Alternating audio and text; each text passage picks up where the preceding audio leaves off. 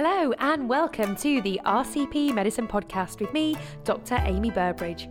This episode is going to focus on the upper GI bleed. Over to you. Yeah, so this is um, a very common uh, disease uh, and group of people that we see on the acute take. Um, so, very handily, there's been um, a paper uh, released from the University Hospital Birmingham by Siau and Bhala et al.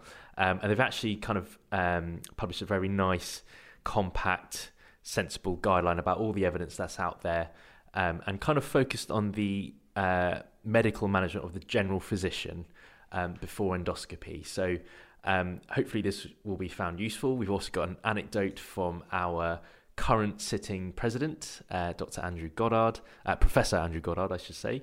Um, and I've also got a nice little anecdote um, from Professor Rockall. Excellent. Um, so, as always, let's start with a case. Yeah, okay. Um, so, we have Mr. Palm, who's a 40 year old, uh, otherwise fit and well gentleman. Um, he's come in with three episodes of hematemesis. Um, he's, he's brought up some blood, don't really know much more about that. Um, but there's been no melena. Um, he's also quite sporty. Um, that's kind of all that's been gleaned from the social history so far from A and E. Um, and in terms of his obs, so he's awake, he's alert. Um, A to E assessments okay. Um, blood pressure's about 100 over 70. Heart rate's 100. Sats are normal. Rest rate's normal. He's afebrile. So what's going through your mind? Okay, so his heart rate is a little bit fast. Um, blood pressure systolics on the lower side of normal. Um, he's had some hematemesis. He said he's had no melena. He mentioned that he's sporty. Now, I think you've told me that for a reason, and I'm thinking it's because he's injured himself and he's been taking an anti inflammatory. Yeah. Possibly. Um, so I'm worried that this gentleman has had an upper jaw bleed, yeah. maybe caused by esophagitis, irritation from the anti-inflammatory he's been taking. Um, he's a little bit unstable with a heart rate of 100. Um, no melena as yet, but that doesn't mean that that's not going to happen. So, I, first of all, I want to do an A to E assessment Yeah, absolutely. and stabilise him and resuscitate him. Um, so yes, you're right. I kind of loaded that history with the sporty side. So yes, he has been taking uh, very frequently some NSAIDs, uh, some ibuprofen for a sporting injury, um, but he also. Because he plays sports for a team quite regularly, they tend to be quite sociable and they tend to go out drinking uh, alcohol quite frequently as well. Okay. Um, does this change anything in terms of your initial A to E assessment? Um, not from an A to E approach, no. I would always follow the same A, B, C, D, E, give him some fluids, two large bore cannulae, get some um I get some fluids into him, do a group and save, do a cross match, get some blood available um, in case we're going to need to resuscitate him. Think of his capillary refill, check his glucose, peripheral examination, always important. However, on my peripheral examination, I'm going to look for signs of liver disease. yeah. So I, you've mentioned alcohol. Um, again, I want to know a little bit more exactly how much he drinks, how long he's been drinking for. Is he a daily drinker? Is he a problem drinker? Or is he a binge drinker at weekends? Either way, the binge drinking could cause potentially Mallory Weiss tears, and the sort of the regular heavy drinking can also cause liver disease. Yeah. Patients with liver disease, we know, can develop portal hypertension. They can develop varices within the esophagus, and this could present with an esophageal variceal bleed. Yeah. These patients tend to present with fresh red blood, though, rather than sort of a, the hematemesis browny, sort of broken down blood. So maybe slightly different, but yeah, I'd certainly be a little bit more cautious now. Yeah, absolutely. Um, so we're actually reassured by his blood tests. So his his INR, his platelets, his liver function um, are all within normal parameters, um, and we don't see any stigmata um, of liver disease. Um, so we're probably more erring on the side of is this NSAID related. Um, so you've stabilised him. He's had a bit of fluid resuscitation. Um, he hasn't required any transfusions because his HB's been at 12. Um, where where would you go from then? Then, so you're happy he's stable. Yeah. Um, does he need admitting? Does he need a scope? So, the NICE guidance on upper GI bleeds are quite clear that anybody who has a serious upper GI bleed needs to be scoped immediately after they've been resuscitated.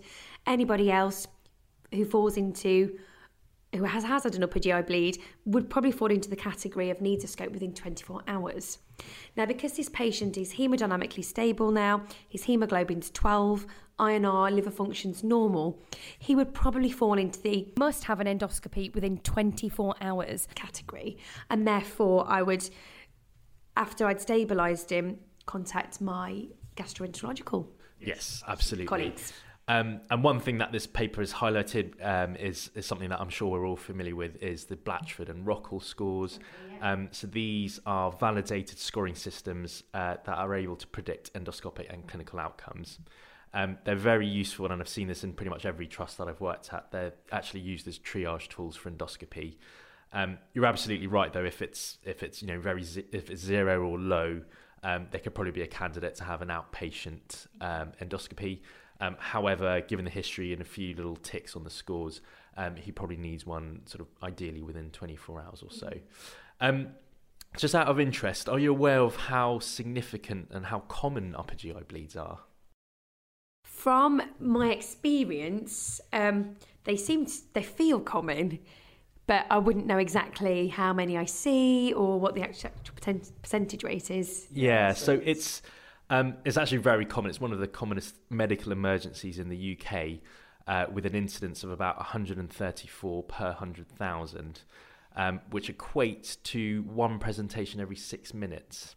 Gosh, that's Yeah, so it's no it's- wonder it feels like I see a lot of upper GI bleeds. Yeah, and again, anecdotally, I feel that every take I've done, there's at least been one case without a doubt. um, yeah. where you know you're referring to endoscopy. Um, there is mortality um, related to this. There's around nine thousand deaths annually in the UK. Um, but the important thing, I think, uh, for our listeners to consider is that it's not necessarily just the bleed itself. It's normally the comorbidities that are associated with the patient, such as do they have ischemic heart disease, do they have existing uh, liver failure, or, or any other organ damage. Um, but it is something that carries mortality. So yes, you do want to um, certainly be looking out for these people quite cautiously. yeah, yeah. Um, so, in terms of the history, um, we think that he's got more peptic ulcer disease, probably as an NSAID induced. If you remove that triggering factor, um, we're probably a little bit happier with, with his management. Um, say if I flip this and said that, or he does have established liver disease, Okay. um, is this going to be a variceal bleed? Is there anything else that you do in the management um, differently? Absolutely. So automatically, I'm going to be more cautious and a little bit more, um, much more concerned actually, and uh, probably more aggressive initially with my treatment if he's hemodynamically unstable. I would again follow the ABCDE approach, aggressive fluid resuscitation. I'm going to replace the blood products if he's actively bleeding. Um, I would also check his INR and his prothrombin time. If his INR is high and his prothrombin time is prolonged, um, maybe he's on warfarin, maybe not, but I would think about reversing that. So maybe with vitamin K or with um, prothrombin complex concentrate, such as Octaplex or Beriplex. Certainly use that um, in discussion with the haematologists. I would also think about the use of terlipressin, potent vasoconstrictor, um, and that can also be very effective in variceal bleeds. Um, are you aware of any reasons when we'd be more cautious of using terlipressin? Yeah, so glad, glad you raised that because that's um, very pertinent. So if they have any indication of arterial disease, uh, myocardial ischemia, or severe cardiac failure, or prolonged QTC interval, these are contraindications to having terlipressin. Um, however, you can consider somatostatin or octreotide in these groups of patients. The reason we use terlipressin for suspected variceal hemorrhages um, is because, as you said, it's, it's, a, it's a vasopressin analog. It increases systemic vascular resistance. Um, but we don't tend to use terlipressin for things like peptic ulcer bleeds or, or, or less you know, severe um, causes that we think. Would you Um, use tranexamic acid? So actually, um, the role of tranexamic acid is unclear, uh, and it's not currently recommended. Um, but there are some ongoing trials and research um, into seeing whether it is effective. But again, I think on the shop floor, if you're thinking they've got a coagulopathy or, or you want to try measures to stop bleeding, um, I think personally, I, I know I've used it in the. Yeah, I know I certainly have as well. But I think you've raised a really good point about coagulopathy, coagulopathy full stop. So, yes, if there's um, severe abnormalities, you want to speak to a haematologist. Yeah. NICE have actually got some guidelines about the parameters um, of what you look out for. So, if their platelets are less than 50, yeah. you definitely want to be giving them a platelet transfusion. Um, if the INR is above 1.5, then you consider, as you said, you know things like Beriplex, FFP. Um, and you also want to look at fibrinogen. So if that's less than 1.5 grams per litre, again, you consider um, FFP or cryoprecipitate if it's still low despite FFP.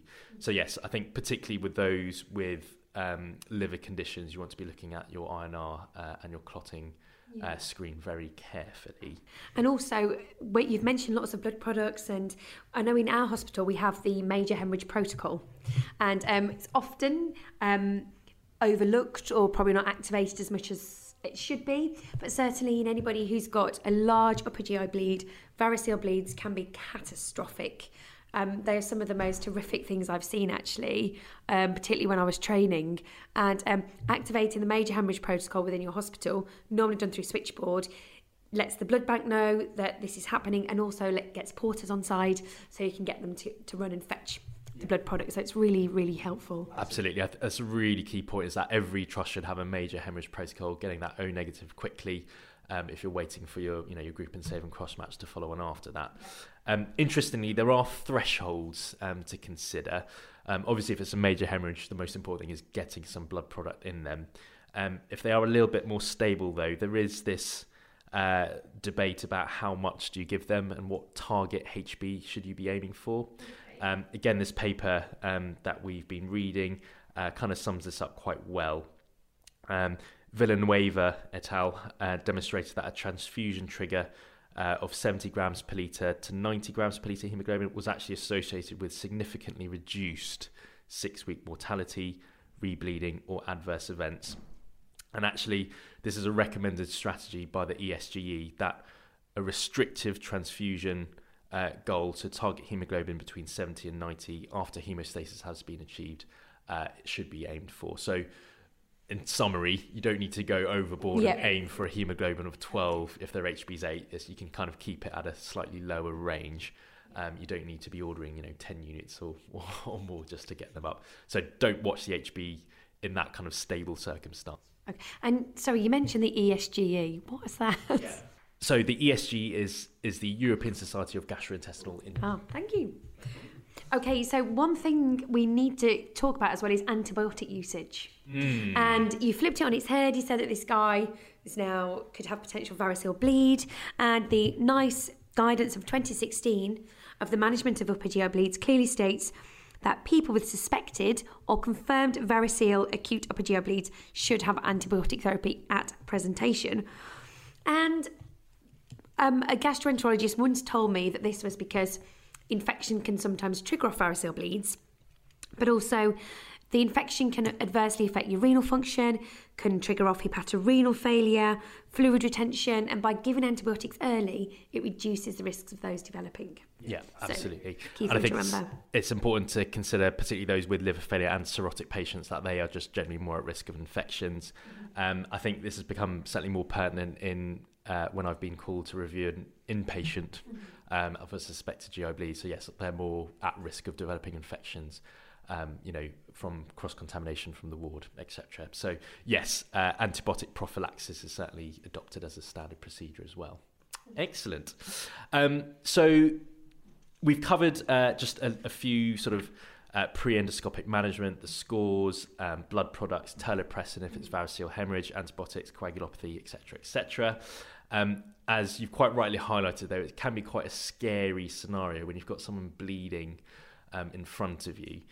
Um, and I've I've always find historically for me transmitting that fear that I have uh, of the patient in front of me to the endoscopist is sometimes a little bit difficult, you know, and and picking up the pertinent points about okay, what key things do I need to say um, to get them to agree to do a scope because ultimately, you know, we're keeping these patients nil by mouth. You know, we've got all their management things done, but the definitive thing is to get them an endoscope to find out what is going on.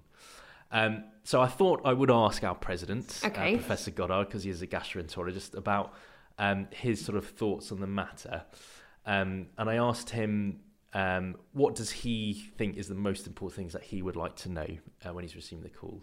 Um, but before I get to him, just thought, as a acute medic consultant, what do you focus on When I'm on the patient or when I'm talking to the endoscopist? when you're talking to the endoscopist? Um, so I want to, for me to call an endoscopist must mean that I'm really worried about the patient. So normally, if I've tried resuscitation, either with fluid products or with blood products, and I haven't got any response, so the blood pressure's not increasing, they're getting more and more tachycardic, or particularly if it's variceal, it's just that persistent variceal bleed that you can't stop, and it goes everywhere, and it's frightening, and that's when I get worried. So I've reached the level of my expertise. Yeah. I need help. Yeah. So it's when I've got to that stage. Yeah, absolutely. Um, he would agree. Okay. So actually, one of the most important things that he wants to know is are they hypotensive despite the fluid challenge? Because I think that really highlights that something severe and active and Yes. ongoing um, is happening. So that's something that I think. Um, if you know if you're a budding med reg out there, just always make sure that you keep checking their fluid challenge. Make sure you've got an input output chart. Um, make sure that you've got a nurse who's sort of monitoring them very closely. Um, and also, he um, also mentioned that what we've already discussed that do they have an underlying liver disease? So if there's a history or any physical signs suggestive of liver cirrhosis, or you think they've got portal hypertension, this is going to be a variceal bleed. Um, that's another thing um, that gets him thinking about okay, they need a scope urgently. Um, I also asked him about what has he been surprised at um, at endoscopy. So obviously we've we've covered the most common causes of upper GI bleeds, namely peptic ulcer. Uh, you've mentioned gastritis, esophagitis. Uh, we've ca- uh, we've covered uh, varices in quite some detail already. Also, Mallory Weiss tear. I think you've mentioned all. You know, if they're retching a lot, if they're vomiting, that can cause some tears. Um, there's also malignancy as well. Some slightly rarer causes, so vascular ectasia um, or angiodysplasia, could also be found at endoscopy. Um, interestingly, though, he, he mentioned a case where he ha- had a patient who had already had a CT scan which reported a gallbladder cancer. Um, but actually, at endoscopy, he found that they had a deep duodenal ulcer which had caused a perihepatic abscess. So I suppose it just highlights the point that it's highlights why endoscopy is so useful because you are actually visualizing the lesion. And whilst radiology is improving and it's very useful, um, there are on the odd occasions where some things can appear um, to represent something that it's not. Um, so just some food for thought there. That's why endoscopy is useful because you can usually visualize the lesion that you're dealing. Yeah, and that's actually a byproduct that I hadn't actually um, thought about. Yeah, um, we tend to go for the, the common things, but I suppose it's again, you know, you can't go wrong with your examination and history, and that just think that okay, this doesn't sound like peptic ulcer disease. Yeah, Oh, they don't have liver disease. What else could it be? absolutely. Um, and I suppose particularly the thing about malignancy is something that we need to always be be cautious about. yes. Is this the first presentation of something actually much more sinister? Yeah, yeah. Um, so I thought I would end on uh, just another anecdote. Yeah. So this is from uh, Professor Rockall. Uh, so one of my very dear friends has the fortune of working for him, Yeah. um, and they very kindly sent me um, Professor Rockall's thesis uh, for his MD many many years ago. Um, and I just found it really interesting to see, you know, what were the pertinent points then? Um, are they still relevant now? Obviously, we do use the Rockall score. Um, and the reassuring thing is that nothing really has changed. Um, so ultimately, there needs to be local guidelines and protocols for the management of acute hemorrhages. Um, cases presenting with these kind of symptoms need endoscopy within 24 hours of admission. Yeah. Um, high risk cases should be obviously uh, endoscoped sooner following resuscitation. Um, high level care such as ITU, HDU needs to be informed. Uh, patients with organ failure um, require sort of urgent uh, volume resuscitation, blood transfusions, etc., etc., etc. So, despite this thesis being very old, um, actually a lot of the points uh, and learning points and recommendations are endorsed by our current guidelines It hasn't changed, has it? hasn't changed. So it kind of, you know, do the simple things, the common things well, Yeah. um, and you should be able to uh, effectively manage these patients who, as we've said, can be quite scary when they first present. Just a few little things as well that I wanted to mention um, is the use of PPI. So proton pump inhibitors in GI bleeds. Now, when I first started training, everybody who had a GI bleed had 80 milligrams of intravenous omeprazole straight away. However, that's changed. Yes, so it's uh, changed uh, because there's been a lot of research into Yeah. the uh, the pros and the cons of it. I think, um, from my perspective, if you if you are suspecting that they do have um, peptic ulcer disease and you're not sure when they're going to get a scope, you know, are they going to be an outpatient or something? I think as a medic, it can be the go-to um, treatment. You know, I need to do something for their underlying disease. Absolutely. Um, however, the guidance and the, the evidence that's out there does kind of suggest otherwise. Um, so in 2010, there was a Cochrane meta-analysis of six randomized controlled trials, trials um, which showed that PPIs before endoscopy actually reduced the stigmata of recent hemorrhage at index, index endoscopy um, without affecting the rates of rebleeding, surgery, or mortality. So essentially, I've interpreted that as you can't really see the underlying cause Yeah. because of the effects of PPI, and the actual benefits of the treatment aren't really there. Um, so actually, this approach, we could say, masks um, the targets for therapy at endoscopy. And so, for this reason, NICE and BSG don't currently recommend routine PPI administration. Um, however, I think this is guidance. I think again, you know, if you had a patient who's low risk, you know, Blatchford score, you want to send them home. You're very suspicious of peptic Yes. disease. Obviously, he's going to stop his NSAIDs. I think it, it's a kind of a, a shared decision making process about okay, if he's going to be waiting a few weeks for an endoscopy, do we need to consider giving him a little bit of treatment? yeah. Um, Okay. But the guidance is no. There's there's no evidence that it, it actually benefits them at the moment. And what about um, just going along the non-steroidal line? What about aspirin and clopidogrel? Yeah, so again, there's been a, quite a lot of research in, into the effects of both. Um, just to summarise, I think aspirin is, uh, you know, it is practical and, Yeah. and is okay to continue in in certain situations, whereas clopidogrel is probably more. There's been known to be more severe effects of of of that type of treatment. Um, but again, I would involve other people in that decision making process. So, for instance, if you had someone who's had a stent put in that year uh, and is on regular clopidogrel, you need to speak to their cardiologist about you know whether you consider it. But clopidogrel certainly you need to stop um, if they're having an upper GI bleed. Aspirin is is less less so.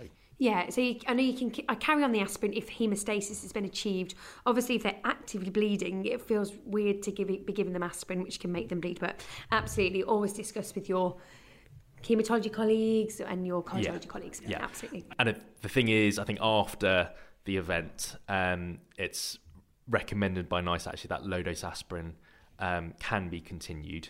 Um, whereas again, yeah, clopidogrel much very much discussed with your um, cardiologist, particularly if you think it's the precipitating factor. Okay, excellent. Brilliant. Thank you for listening to the RCP Medicine Podcast. If you want to get in touch, email us at podcasts at rcplondon.ac.uk or tweet us at rcplondon. And we look forward to hearing from you. Goodbye.